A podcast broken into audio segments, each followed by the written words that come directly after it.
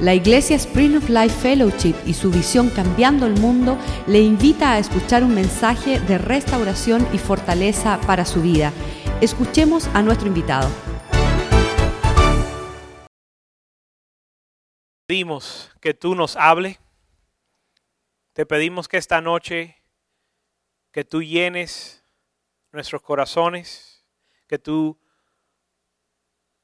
nos instruyas de tu trono, Señor Llena, mis, llena mi boca y toma control de mis labios. Que esta noche no hablemos palabras ni ideas de hombres, sino que podamos entender tu voluntad, entender tu palabra y también hallar tu provisión y tu gracia para hacerla. Te damos gracias en el nombre de Jesús. Amén. Amén. Vamos a empezar. Lo primero que vamos a ver esta noche es un repaso en tres minutos o menos del estudio que dimos la semana, el jueves pasado. El jueves pasado comenzamos en este mismo verso que es Mateo 28, versículo 18 al 20. El escenario aquí es que Jesús murió, sus discípulos lo fueron a buscar a la tumba y dice el que guardaba la tumba, ya él, el que busca no está aquí, ya él se fue y la tumba estaba vacía. Y entonces sucedieron un poquitico más adelante, llegamos al verso 18 que dice, y se acercó a Jesús y les habló. De nuevo Jesús le está hablando ya después de haber muerto y resucitado. Y, Jesús se acercó y les habló diciendo, Toda potestad me es dada en el cielo y en la tierra, hablándole a sus discípulos.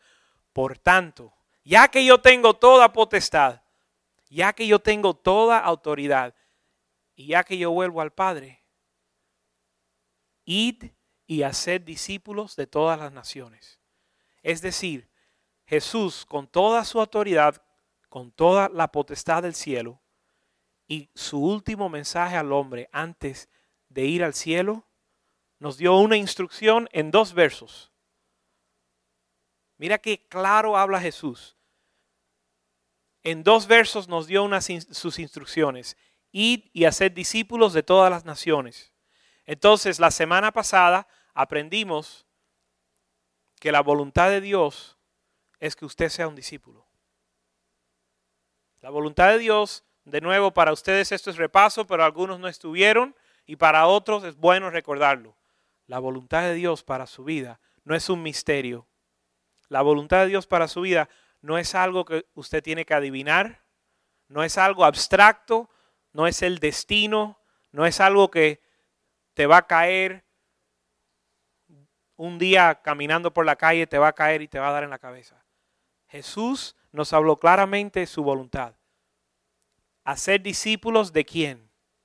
De todas las naciones eso significa, eso te incluye a ti y me incluye a mí. La voluntad de Dios no es que usted sea un creyente. La voluntad de Dios no es que usted venga a la iglesia. La voluntad de Dios no es que usted dé su diezmo. La voluntad de Dios es que tú seas su discípulo, enseñándolos a guardar todos, todas las cosas que yo les he mandado. Y por eso, la hermana Julieta me recuerde, dice, no es solamente esas cosas. Es decir, no es hacer algunas cosas cristianas, es guardar todo. ¿Cuál es la voluntad de Dios para su vida? Que guardes todo lo que Jesús nos ha mandado o instruido. Así que el resumen es la voluntad de Dios para su vida que usted sea su discípulo. La voluntad de Dios es que usted viva para Dios para, y para Cristo. Ahora, bien, la voluntad de Dios es que yo sea un discípulo. Pero ¿qué es un discípulo? Eso suena como una palabra bien religiosa. Los únicos discípulos que yo conocía eran los que estaban en la Biblia. Ni hoy en día hay gente que se llaman de todo. El obispo mayor, reverendo, eh, apóstol, profeta y, y todo un sinnúmero de títulos. Pero muy poca gente se pone en el título de discípulo. Entonces, ¿qué es un discípulo?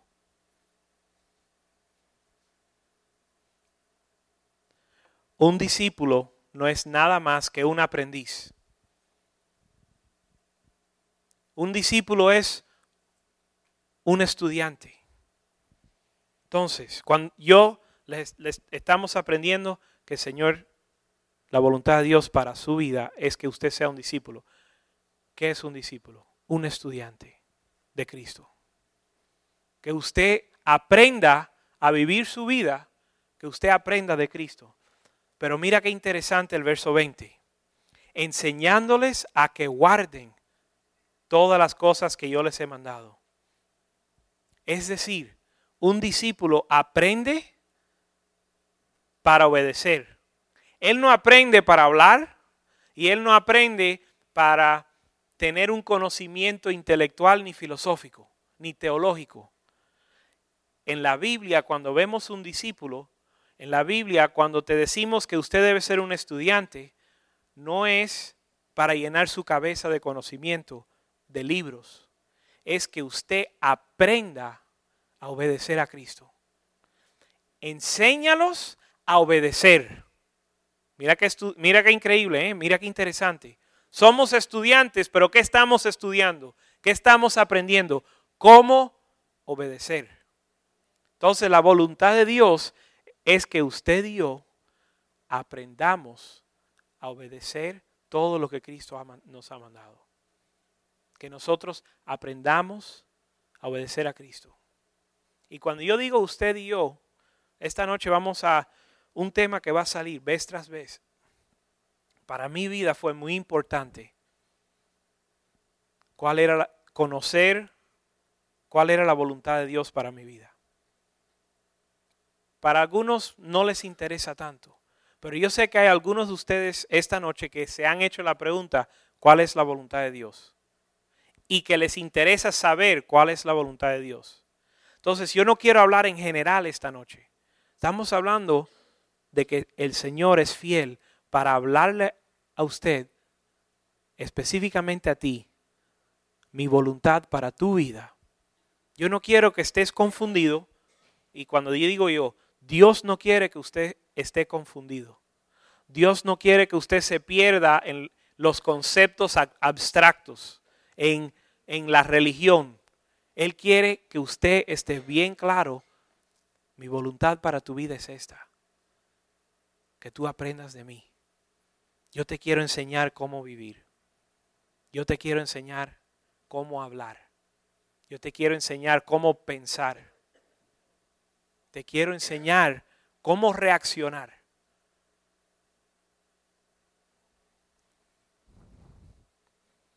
Entonces el deseo de Dios y el objetivo de cada discípulo es aprender para obedecer, no solo para conocer.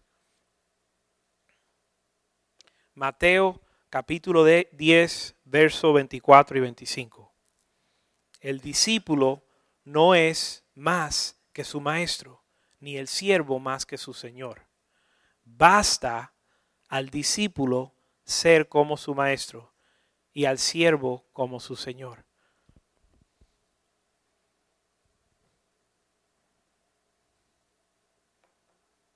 Basta con que usted sea como Cristo. Usted no tiene que buscar, tú no tienes que buscar hacer ninguna otra cosa. No se tiene que complicar, no se tiene que preocupar. Usted no se tiene que afanar. La voluntad de Dios no es nada más ni nada menos de que tú seas como tu Señor, de que tú seas como tu, como tu maestro. Es suficiente que tú seas como Cristo. Dice aquí que Jesús es nuestro Señor o es eh, el siervo no tiene que ser mayor que su Señor. Nosotros tenemos que llegar al lugar donde Cristo es nuestro Señor. Y cuando hablamos de Señor, ¿qué hablamos? Bueno, aquí dice siervo. Siervo significa que sirve. ¿Y a quién está sirviendo? A su Señor, a Cristo. Entonces, la voluntad de Dios es que nosotros sirvamos a Cristo. Pero aprendimos la semana pasada que para servir a Cristo no podemos servirnos a nosotros mismos. Casi nadie, probablemente nadie aquí está sirviendo a más nadie que a sí mismo o a Dios. Aquí no creo que hay ningún esclavo. Aquí no creo que hay nadie que está que es siervo o, o esclavo de otra persona. Salvo sí mismo. Si usted quiere obedecer a Dios, no vas a poder obedecer o buscar su propia voluntad. La voluntad de Dios es que busques, no se preocupe de sus planes, porque los planes de Dios son que tú lo, sirvas a Él, no que tú sirvas, no que tú desarrolles ni logres tus propios planes. Dios quiere que usted se ocupe de los planes de Él. Si usted puede lograr descansar en eso, va a tener una paz increíble y llega a su vida una gracia para poder obedecerlo. Pero nosotros muchas veces tenemos un pie en la voluntad de Dios y un pie en nuestra voluntad. Y Jesús dice, es imposible, imposible servir a dos amos, porque le vas a ser fiel a uno y despreciar al otro, o vas a amar a uno y vas a detestar al otro. Entonces, es imposible y Jesús nos confrontó con esto y esto lo vimos muchos versos la semana pasada. Es imposible servir a Dios y hacer nuestra voluntad. Así que tenemos que tomar esa decisión. Jesús tiene que ser nuestro Señor. Quiere decir, nosotros tenemos que vivir para Él si es que vamos a hacer su voluntad. O en otras palabras, lo que Él quiere para ti, lo que Él ha, el propósito que Él ha establecido para tu vida es que tú vivas por Él. Mateo 11, 28 y 29. Entonces, si Jesús es nuestro maestro, si Jesús es nuestro maestro, ¿cómo es que estamos, cómo es que estamos supuestos a aprender de Él. ¿Cómo aprendemos de Jesús? No podemos ir a sentarnos en una clase. No podemos ir y a inscribirnos en una universidad. ¿Cómo es que aprendemos de Cristo? Bueno, en Mateo 11, 28 vemos lo sencillo y lo clarito que nos habla el Señor. Nosotros muchas veces pensamos que conocer la voluntad de Dios es algo difícil que es algo complicado. Muchas veces los cristianos enredamos este tema de la voluntad de Dios y enredamos lo que es ser un cristiano. Pero Mateo 11:28 nos dice, si queremos aprender de, de Cristo, ¿qué es lo primero que dice? Venir a mí. Muchos de nosotros nos frustramos porque no sabemos la voluntad de Dios nos frustramos porque no sabemos qué debemos de hacer en una situación. Nos frustramos cuando escuchamos versos que nos retan en áreas donde no estamos cómodos. Pero mire lo que dice Jesús. Estamos involucrados en un montón de cosas, pero no venimos a Él. Si venimos a Él, dice venir a mí todos los que están trabajados y cargados, y yo les haré descansar. Jesús nos da descanso y Jesús nos levanta o, nos alivia nuestra carga. Pero ¿cómo, hemos, ¿cómo vamos a aprender de Jesús? Número uno, tenemos que venir a Él. Tenemos que venir a Él en oración tenemos que tener un tiempo con el Señor. Muchas veces queremos que nuestra vida cambie. Queremos, sabemos que Dios tiene algo diferente para nosotros y no logramos cambiar nuestra vida para lo que pensamos que Dios tiene, pero porque no venimos a Él. Tenemos que pasar tiempo a solas con el Señor. La Biblia dice orar sin cesar. Entonces nosotros estamos supuestos a desarrollar una vida diaria y constante de oración. Constantemente desarrollando una vida de comunicación con el Señor. Y además, Jesús decía, cuando vas a tu, en inglés dice eh, eh, closet, en español dice closet, ¿eso es una palabra? Ok. ¿Está bien eso, Paco? Closet. Armario. Ok, cuando vas a tu cuarto privado, tu habitación privada, para orar,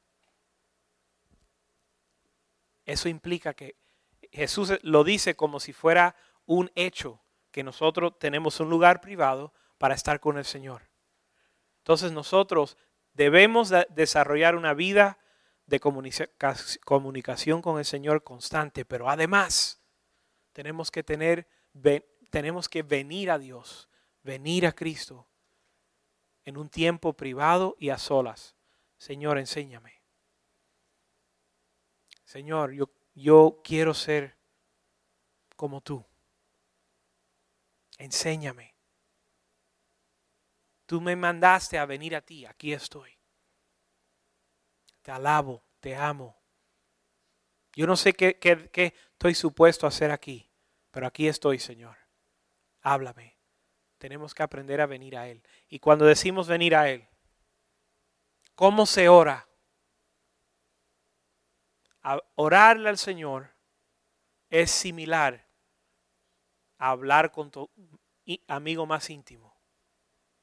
Tu amigo más íntimo que le puedes hablar lo que está en su corazón sin tener que filtrar lo que le estás diciendo, sin tener que preocuparte de lo que él va a decir, sin tener que preocuparte de qué va a pensar, donde la, esa persona que tal vez usted no tiene nadie así, puede ser que tal vez no tengas nadie así.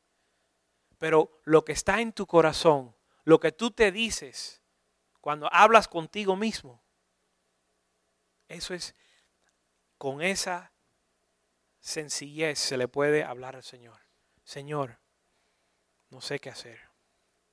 No entiendo lo que tú quieres. Pero yo quiero lo yo quiero hacer tu voluntad. Yo te quiero agradar con mi vida pero no sé, no, no, estoy fallando en esta área, necesito tu ayuda. No sé qué hacer en esta relación. No sé cómo reaccionar.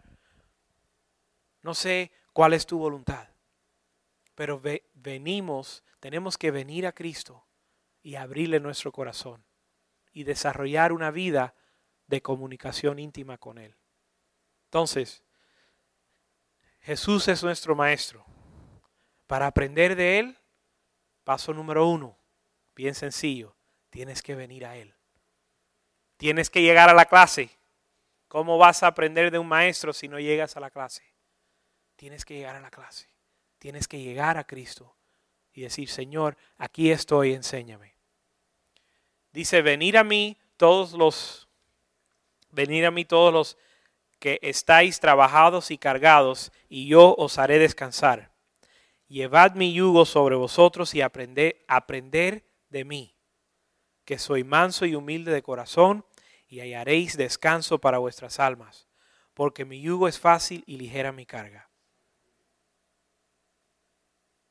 ¿Cómo aprendemos? Una de las notas que yo tengo aquí es que tenemos que aprender a aprender. Cuando yo estaba en la escuela, cuando antes de entrar a la universidad, yo nunca estudiaba. Yo no estudié un día en mi vida antes de llegar a la universidad, porque mis padres no me mis padres estaban contentos con que yo sacara notas bastante buenas. No me exigían, aquí hay padres que exigen pura A. Mis padres eran ahí, bueno, si el promedio es B, cada A compensa cada C. Y si sacas una D, bueno, tiene que sacar tres A. Y yo más o menos así me movía con mis, jugaba con eso con mis padres. No estudié un día en mi vida.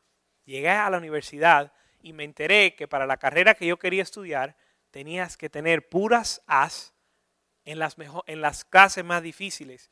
Y de un día para otro, de un día, después de 12 años de no estudiar, para el primer examen tuve que aprender a estudiar.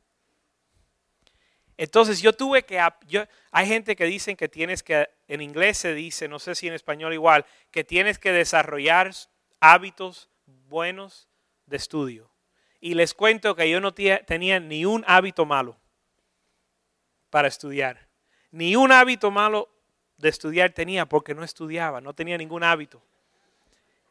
Entonces yo tuve que aprender cómo iba a aprender. No sé si me están entendiendo. Tal vez usted ha llegado a un trabajo donde nadie te quiere entrenar y te tiran a los leones. Y ahora tú dices, bueno, ¿qué hago? No hay instrucción, no hay ayuda, no hay apoyo, ¿qué hago? Y ahí te tienes que poner bien eh, sabio o bien listo. Tienes que empezar a vigilar la gente, a ver cómo lo hacen ellos, aunque ellos ni, que ellos ni se den cuenta que lo estás viendo, porque vas a tener, entonces tienes que estudiar a la gente, de noche tienes que leer libros, eh, tienes que, um, a veces cometes errores y tienes que hacer las cosas tres veces y aprendemos a leer, a estudiar a otra gente, a, a preguntarle a alguien que no tiene nada que ver con el tema, buscando a ver. Hacemos todo tipo de cosas para aprender. Aunque se nos hace difícil, lo hacemos. Igual con el Señor. Este tema de aprender del Señor suena abstracto, suena difícil. Suena como que Dios está en una nube, en un trono, y Él le habla a una élite selectivo, él le habla a los pastores para que los pastores le den el mensaje al pueblo. Pero no es así. Jesús dijo, la voluntad de Dios es que tú vengas a Él. Y que tú escuches y aprendas, aprendas de Dios. Entonces, tenemos que aprender cómo aprender. Y, les cuento que esto es una de las cosas que uno puede hacer.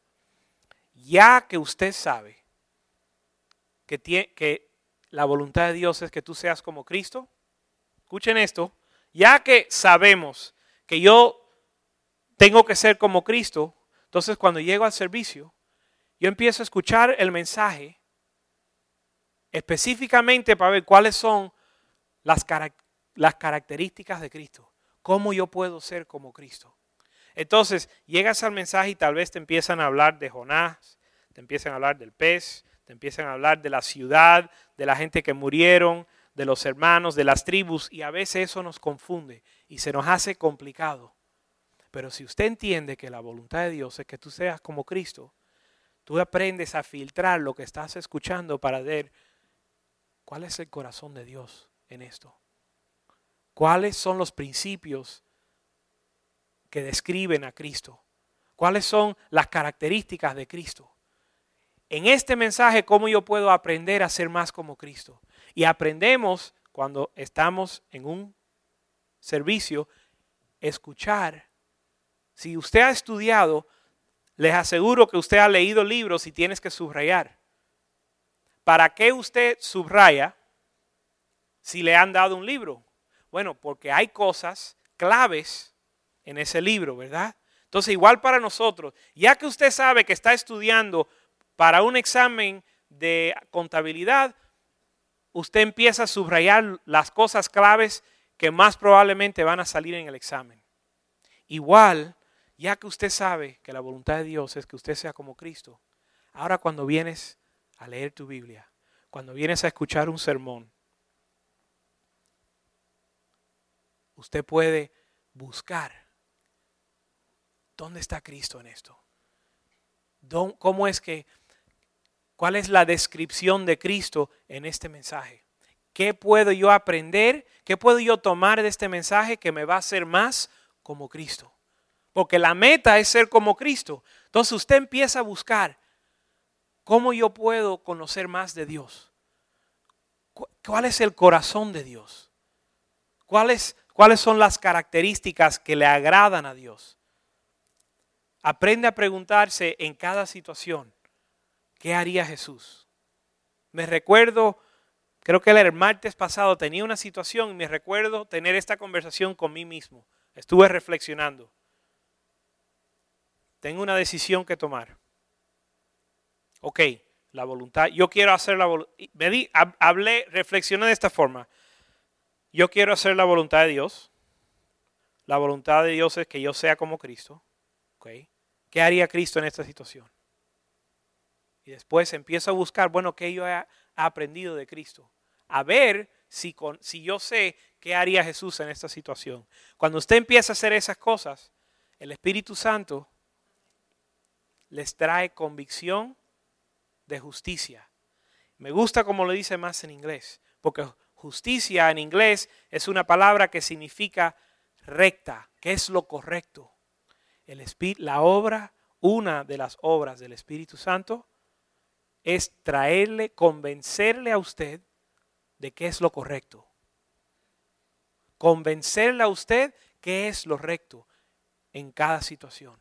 Esa es la obra del Espíritu Santo. Entonces, si usted está disponible, está dispuesto a venir a pedirle al Espíritu Santo que le instruya, Él le va a instruir en cada momento. Entonces, tenemos que reflexionar qué haría y aprender a preguntar. ¿Qué haría? Si yo tengo que ser como Cristo, tengo que pensar, reflexionar, ¿qué haría Cristo en esta situación? ¿Cómo reaccionaría a Él? Si a Cristo le hacen, si a Cristo le dicen esto, ¿cómo Él reacciona? Si a Cristo le hacen esto, ¿cuál sería su reacción? ¿Cuál sería su respuesta? su manera de responder. ¿Qué estaría en su corazón? ¿Qué estaría en su mente? Este ejercicio de luchar y aprender y caminar en una jornada para ser más como Cristo, esa es la voluntad de Dios para su vida. Entonces, cuando yo reflexiono qué haría Cristo, muchas veces me doy cuenta que Cristo probablemente pasaría más tiempo en oración de lo que yo paso. Probablemente Cristo leyera más o um, meditaba,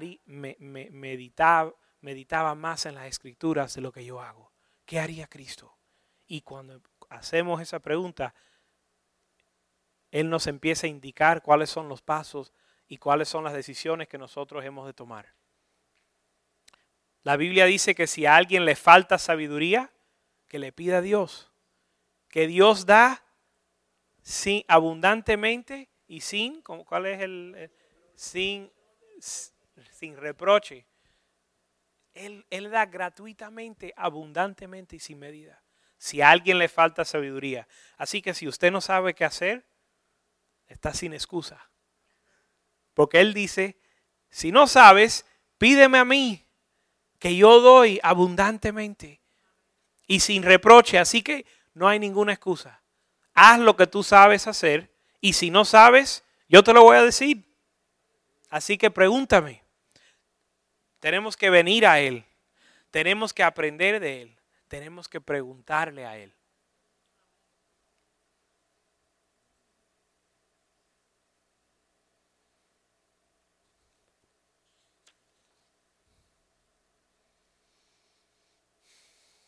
Vamos a quedarnos aquí, pero ver, enfocarnos en otra parte de este verso, donde dice, verso 29, llevad mi yugo sobre vosotros y aprender de mí, que yo soy manso y humilde de corazón, y hallaréis descanso para vuestras almas. Entonces, de nuevo, una de las cosas que quiero que usted entienda, número uno, obviamente ya hemos establecido que Dios quiere que tú seas como Cristo. Dios quiere que tú aprendas de Él. Pero lo otro que quiero reforzar es que Cristo nos habla a nosotros de una manera bien simple y bien directa. Porque para nosotros el concepto de aprender de Cristo, desafortunadamente, es un tema desconocido. Para nosotros no es un tema muy conocido, muy cotidiano. No sabemos cómo es que aprendemos de Cristo. Y pensamos, empezamos a pensar religiosamente de qué significa esto. Y yo quiero que ustedes entiendan, o quiero que se lleven claro, Jesús nos habla bien claro. Y Jesús nos habla bien directo y sencillo para que nosotros entendamos. Fíjese que dice, aprended de mí. ¿Cómo hago eso? Bueno, yo soy manso. Mira qué fácil es aprender. ¿Cómo es Jesús? Hay que aprender las 17 virtudes del Espíritu y todas las los frutos que vienen. Aprender de mí. Yo soy manso. ¿Entendieron eso? Jesús nos instruye de esta forma. Aprender de mí. Wow, Dios, pero eso... No, no, no, yo soy manso. No te compliques. No te tienes que enredar la cabeza. Aprender a ser manso. Vamos a empezar por ahí. Y ya después que, después que logres hacer manso, vamos a ir al próximo paso. ¿Pero qué es manso? Bueno, cuando yo, cuando yo veo una palabra que describe, cuando yo veo una palabra importante en la Biblia, muchas veces yo voy al diccionario y también a veces, como ves ahí, busqué el griego, pero voy al diccionario a ver qué dice el diccionario, porque muchas veces, de nuevo, estos temas son abstractos y Dios quiere que nosotros lo pongamos en práctica. Acuérdate que no estamos aprendiendo a conocer, estamos aprendiendo a obedecer.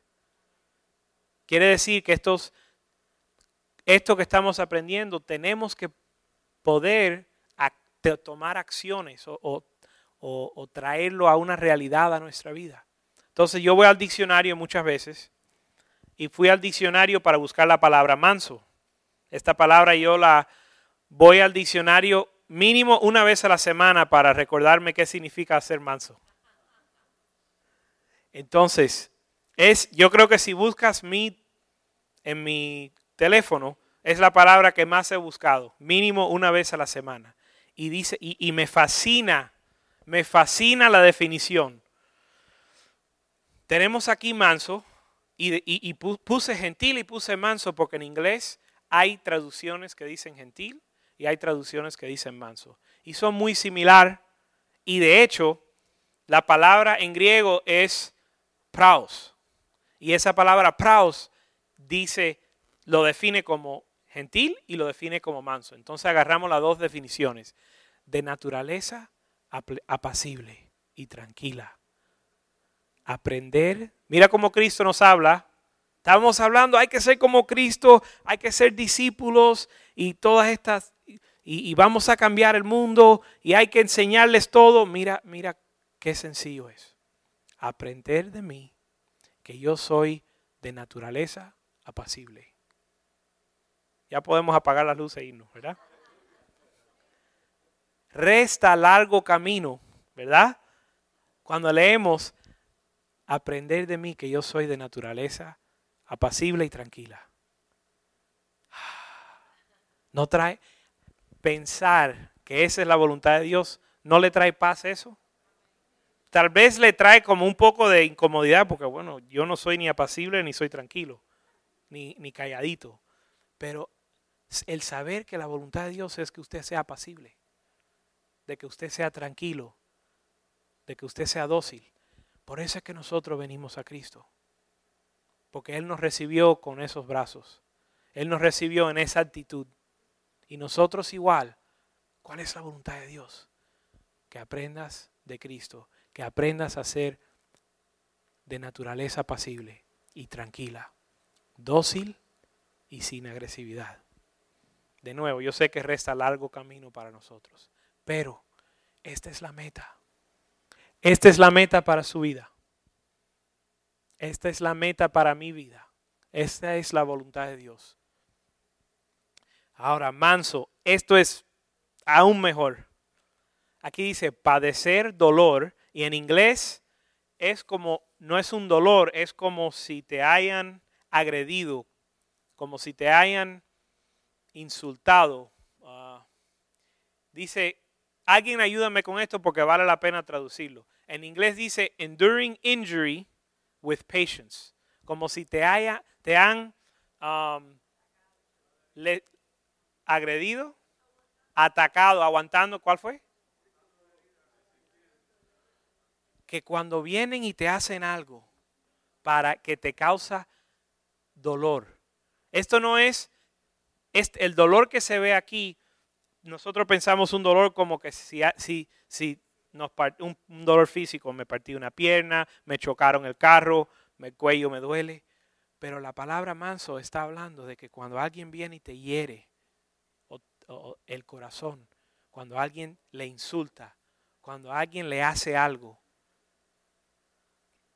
que podemos padecer, padecer todo ese vituperio, se puede decir, con paciencia y sin resentimiento. Entonces, aprended de mí porque soy apacible. Aprended de mí, aprender, aprende a padecer dolor con paciencia y sin resentimiento. Ese es Jesús. Y ese es nuestro Maestro. La voluntad de Dios es que usted sea como Él. Esta, esta es la voluntad de Dios para tu vida. Y es la voluntad de Dios para mi vida. Lo que quiero dejar, lo que quiero establecer es que Dios nos los pone bien claro. De alguna manera nosotros lo complicamos y perdemos el rumbo, perdemos el hilo. Pero Dios los habla bien claro. Fíjate cuán claro nos habla que dice, venid y venid a mí, aprended de mí, y así soy yo. No tienes que rebuscar. Yo soy así. Ahora, aprende a ser como yo. Aprende a ser como yo soy. Aprende a ser manso. A padecer dolor con paciencia y sin resentimiento y de naturaleza pasible y tranquila. Amén. Cuando logremos esto, vamos a tener una iglesia. ¿verdad? Pero, pero la voluntad de Dios es que caminemos en pos de esto. Esto es. Amén. Eh, Mateo 11. Ah, estamos en el mismo verso. Vamos a ver verso 29, pero ahora vamos a ver la otra palabra.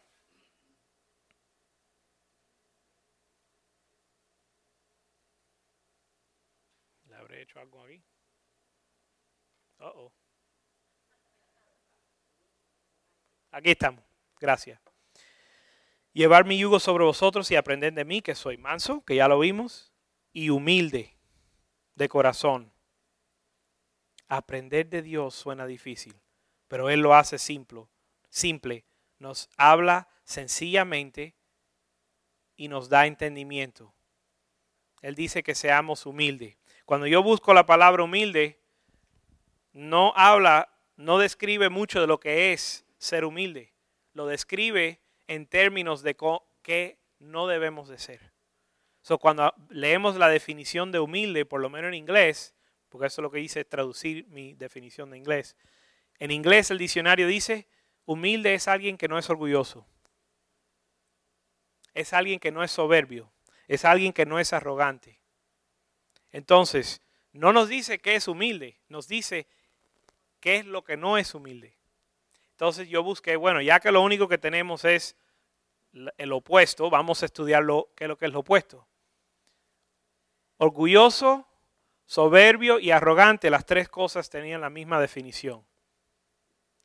Eran diferentes por una palabra o dos palabras. Entonces val- vale, vale la pena unirlas todas y decir una actitud de, de la actitud de aquel que se considera mejor.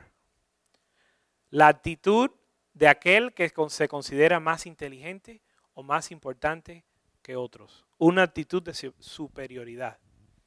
Entonces, ¿qué dice Jesús? Yo soy humilde, siendo el Hijo de Dios, siendo semejante a Dios, teniendo toda la...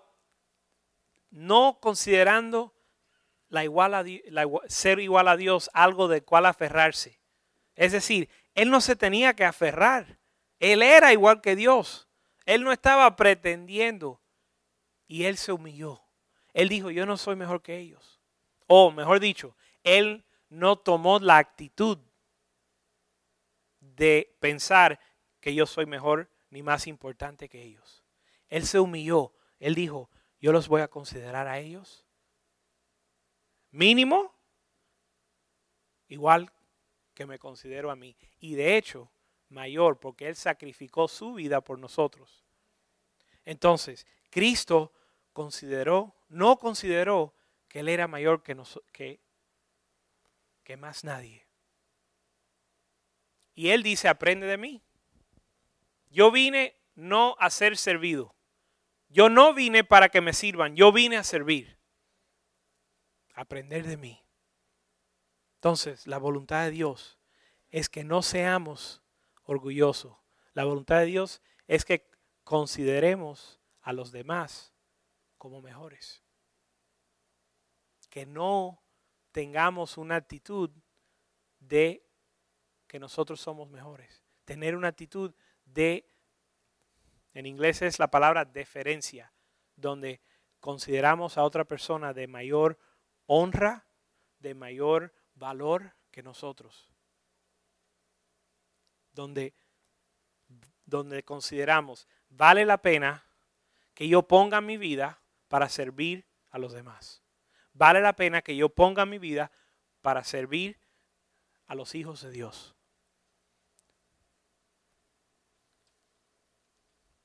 Entonces Jesús nos dice que aprendamos de Él, de tomar esta actitud. Ahora vamos a Lucas capítulo 10. ¿Lo pueden leer ahí? Sí, está bien. Lucas capítulo 10, verso 38. Dice, aconteció, que yendo de camino entró en una aldea y una mujer llamada Marta le recibió en su casa. Esta tenía una hermana que se llamaba María, la cual sentándose a los pies de Jesús oía su palabra. Pero Marta se preocupaba con muchos quehaceres y acercándose dijo, Señor, ¿no te da cuidado que mi hermana me deje servir sola? Dile pues que me ayude. Respondiendo Jesús, le dijo, Marta, Marta, afanada y turbada estás con muchas cosas, pero solo una cosa es necesaria y María ha escogido la mejor parte, la cual no le será quitada. Quiero que ahora vamos a estudiar toda esta escena. Jesús llega a un sitio. Jesús llega a una casa. Y hay dos personas. Tal vez hay, obviamente hay más personas en la casa, pero nos hablan de dos personas. Jesús llega y hay dos reacciones. Una es de sentarse a los pies de Cristo y a escuchar su palabra. De nuevo, Jesús llega y una reacción es estar a sus pies escuchando su palabra. Y la otra reacción es preocuparse. Y en inglés dice, Marta estaba distraída por muchos quehaceres. Entonces, vino una a los pies de Cristo, vino una, otra y se, se distrajo con quehaceres y se distrajo con servir. Fíjate que le dijo a Jesús, me dejó a servir sola. Entonces, en la iglesia puede pasar de que Jesús llega y nosotros en nuestro deseo de, hacer lo bueno nos distraemos aún con servir. Eso no lo digo yo, eso lo está diciendo, este es el, e, e, esto es un relato en el Evangelio de Lucas, que nosotros nos podemos distraer aún con mucho servir, aún con muchos quehaceres. Y él le dijo, Marta, estás preocupada por muchas cosas, pero solo una es necesaria. Fíjese que nosotros somos los que complicamos en la sopa, ¿verdad? Porque Jesús dice, oye, solo una cosa es necesaria y tú estás preocupada por todo, pero nada de eso importa. Lo que importa es una cosa y tu hermana María ha, escogido la mejor parte. Entonces, escoge usted la mejor parte. La mejor parte es estar a los pies de Cristo, escuchando su palabra. Y no deje que se, no se distraiga. Soy terrible conjugando los verbos, así que eh, distraiga, distrae. ¿Está bien eso? Distraiga. No se deje distraer con tantas cosas, ni con el servir. Póngase usted a los pies de Cristo, a escuchar su palabra. Lo único que Él pide. De hecho, vemos que Él aún estaba casi que, no es una reprensión, pero es una corrección para la vida de Marta. Marta, afanada y turbada estáis por cosas que no son necesarias. Escoge la buena parte.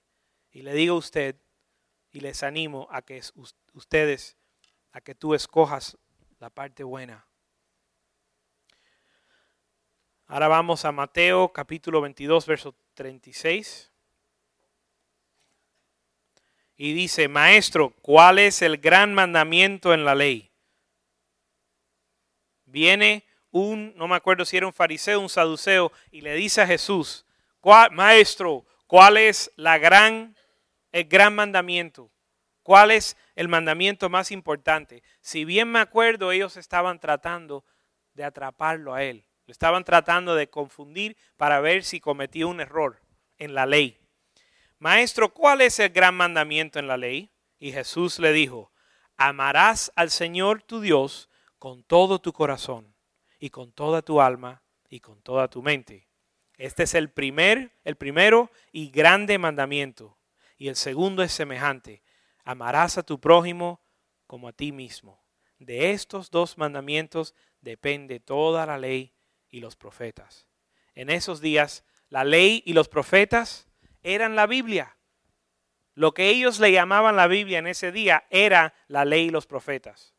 Entonces Jesús estaba diciendo, todo esos libros ustedes cargan, todo eso se puede resumir o todo eso se tiene su fundamento o su fundación en estos dos mandamientos.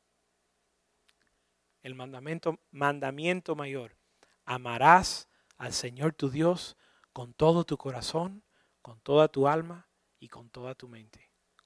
¿Cuál es la voluntad de Dios? Que ames al Señor sobre todo. Que ames al Señor con todo. Sencillo. Fíjase cuán más claro no nos lo pueden poner. Señor, ¿cuál es el mandamiento más grande? ¿Qué es, Señor, lo más importante? Les recuerdo que Jesús le estaba diciendo a María, no te distraigas, solo una cosa es importante. En otro libro en la Biblia Jesús dice, el gran mandamiento, lo más importante, amar a Dios con todo y, amar a Dios con todo tu vida. Ese es el mandamiento mayor para tu vida. Y el segundo es parecido que ames a tu prójimo como a ti mismo. Jesús, si, si queremos aprender, Jesús nos habla claro. Si no queremos aprender, Jesús nos habla claro. Jesús habla claro. Y conociendo su voluntad, conociendo que su voluntad es que aprendamos de Él, entonces solo resta o solo queda una decisión de nuestra parte. Señor, yo lo quiero. Yo quiero aprender de ti. Yo quiero hacer tu voluntad. Yo quiero ser tu discípulo. Tu aprendiz. Yo quiero aprender a ser como tú. Amén. Ahora, de nuevo, esta noche no estamos tratando de describir todas las no, estamos tratando de estudiar todas las enseñanzas de Cristo. Estamos queriendo entender, o yo estoy tratando de exponer cuán claro nos habla el Señor. Para cuando yo te diga, para que cuando yo te diga, el Señor quiere que tú seas el aprendiz de Cristo, que usted no piense que eso es algo difícil. O mejor dicho, que no piensas que es algo complicado, porque no es complicado es simple. No es fácil, pero es simple. ¿Saben la diferencia? No es, ¿saben la diferencia entre simple y fácil, no? Simple significa que no es complicado de entender. Fácil significa que no requiere mucho esfuerzo. Es simple. Yo entiendo lo que es ser manso. Ahora, no es fácil. Lo entiendo, pero requiere mucho esfuerzo. Entonces, ser el aprender de Cristo no es complicado, es simple. No es fácil, pero es simple. Y, el, y el, es el camino está ahí y el Señor nos enseña si nosotros estamos disponibles. Entonces, ¿cómo es que hemos de aprender de Cristo? Ya lo hemos visto. Ahora, ¿cómo es que debemos enseñar a los demás? Bueno, yo no soy un maestro. Yo no soy un apóstol. ¿Cómo hemos de enseñar a los demás? Mira cuán simple eh, son los caminos del Señor. Sed, eh, Pablo decía, así es como Pablo hacía discípulos, sed imitadores de mí, así como yo de Cristo. O otra traducción dice, imítame a mí en lo que yo imito a Cristo. ¿Cómo yo le enseño a los demás? Porque recuerden que lo que leímos al principio fue, id y hacer discípulos. ¿Cómo usted va a ser un discípulo? Bueno, imítame a mí en lo que yo imito a Cristo. En lo que usted imita a Cristo, la gente van a poder ver tu vida y van a aprender lo que es ser un discípulo. ¿Cómo le enseñamos a los discípulos? Imita a Cristo y ellos van a aprender a imitar a Cristo.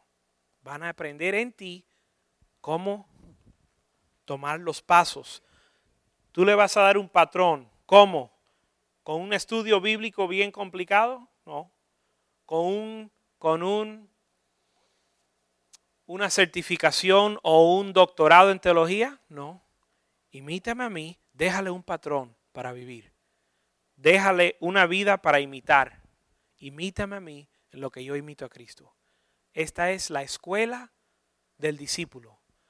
Aprende a ser como Cristo, aprende a obedecer. Amén.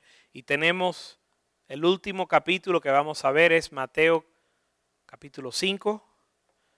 De nuevo, el enfoque es lo sencillo que, que es aprender de Cristo. Mira cómo Jesús nos habla cuando queremos aprender de Él. Y viniendo la multitud, subió al monte y sentándose, vieron a él, vinieron a él sus discípulos. Y abriendo su boca, les enseñaba diciendo,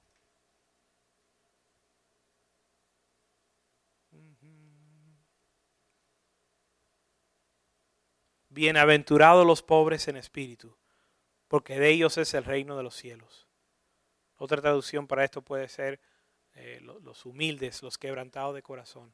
Bienaventurados los apacibles y los tranquilos, los dóciles, los no dados a violencia ni a, no me acuerdo cuál era la, palabra que, que usaba, pero Jesús nos enseña y nos habla claro. Bien, estos son los bienaventurados y nos empieza a describir una vida de bendición.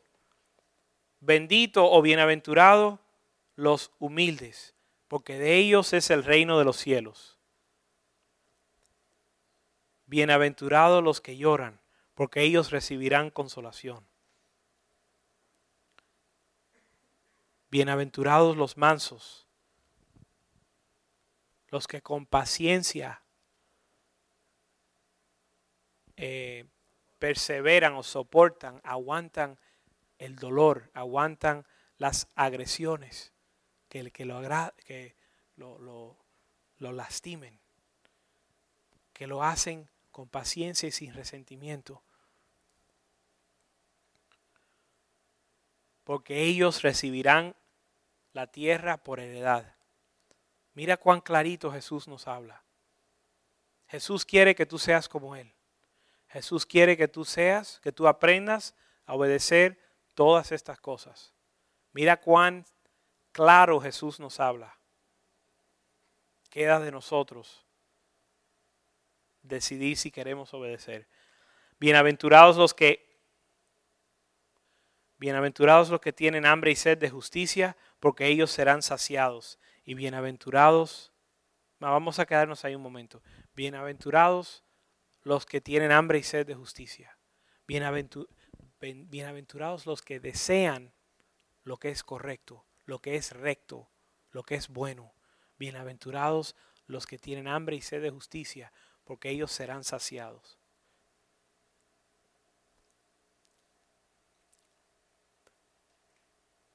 Bienaventurados los misericordiosos, porque ellos alcanzarán misericordia.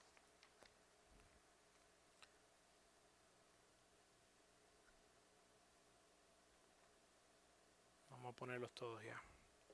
Bienaventurados los de limpio corazón. De nuevo, el enfoque aquí no es memorizarnos todos estos atributos, es ver cómo Jesús nos habla. Bienaventurado el limpio de corazón, el puro de corazón, porque de ellos, porque ellos verán a Dios. Bienaventurados los pacificadores, los que buscan la paz. Hay quienes buscan la paz y hay quienes buscan contienda.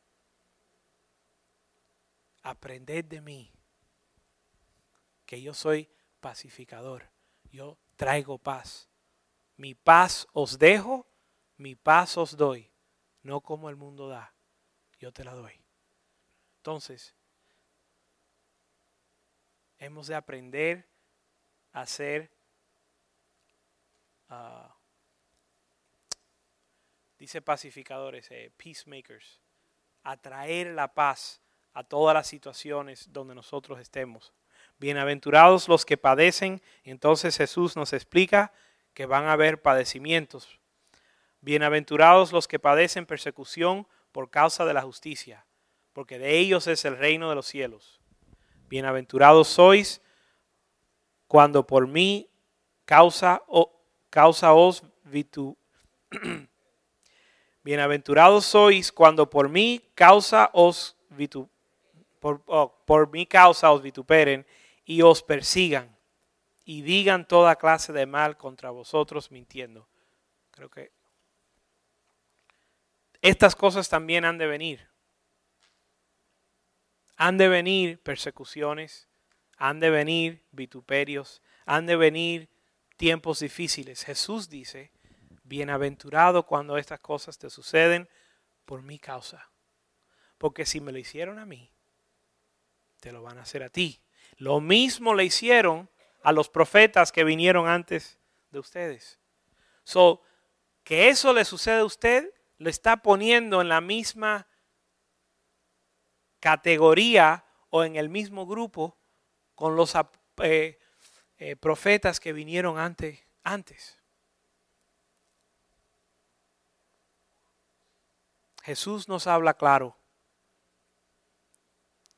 Y Dios es fiel para hablarnos cuál es su, voluntad para nuestra vida. Y lo único que queda de nosotros es tomar la decisión. Deja ver si tengo mis llaves. La otra noche no anoche no las tuve conmigo. ¿Qué significa hacer la voluntad de Dios? Señor, aquí están las llaves. Maneja tú.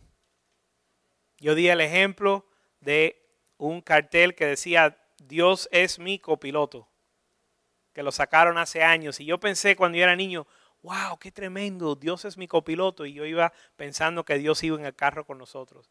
Y al poco tiempo alguien tuvo la sabiduría de decir, no, no es mi copiloto, Dios es el piloto.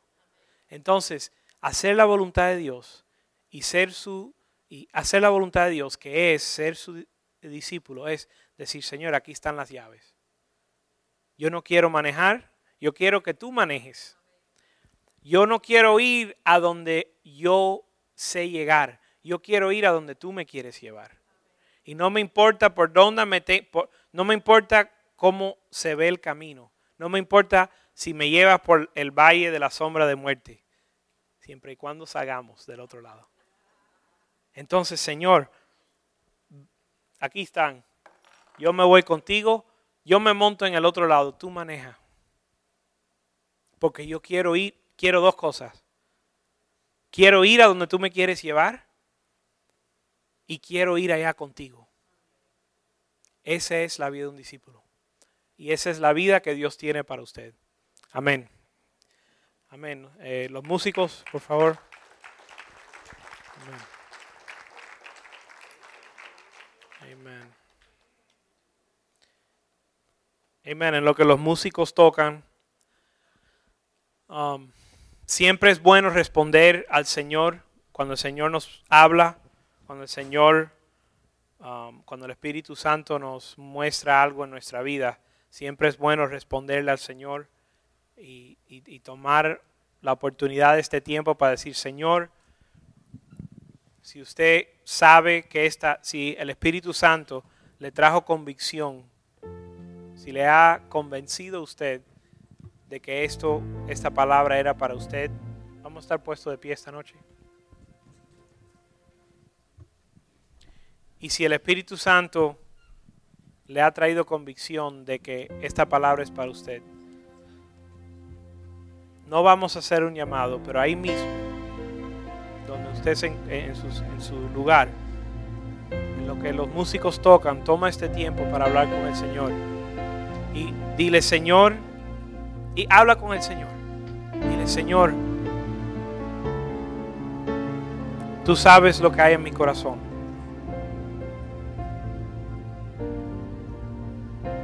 Señor, guíame instruyeme. Muéstrame, enséñame a ser como tú, Señor. Señor, yo quiero hacer tu voluntad. Señor, yo no quiero hacer mi voluntad más. Yo quiero aprender de ti. Enséñame, Señor, a aprender de ti. hazme tu aprendiz, porque te quiero obedecer. Yo quiero lo que tú quieres para mí. Yo estoy de acuerdo contigo. Tus planes son mejores. Decido dejar mi vida atrás y seguirte.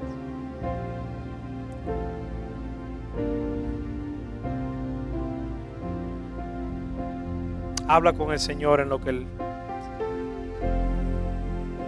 en lo que el equipo de alabanza nos guíe en una adoración.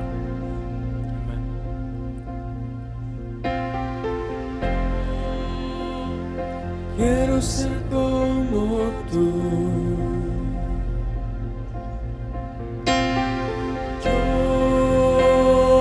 quiero ser como tú.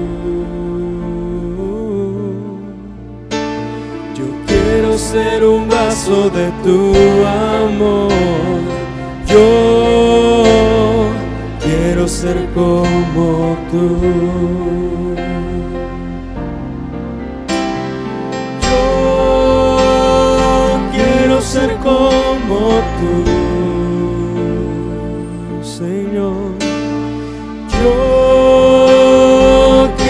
ser como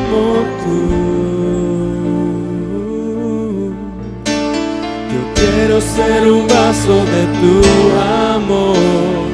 Yo quiero ser como tú. Yo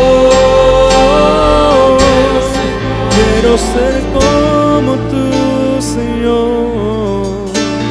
Y yo quiero ser como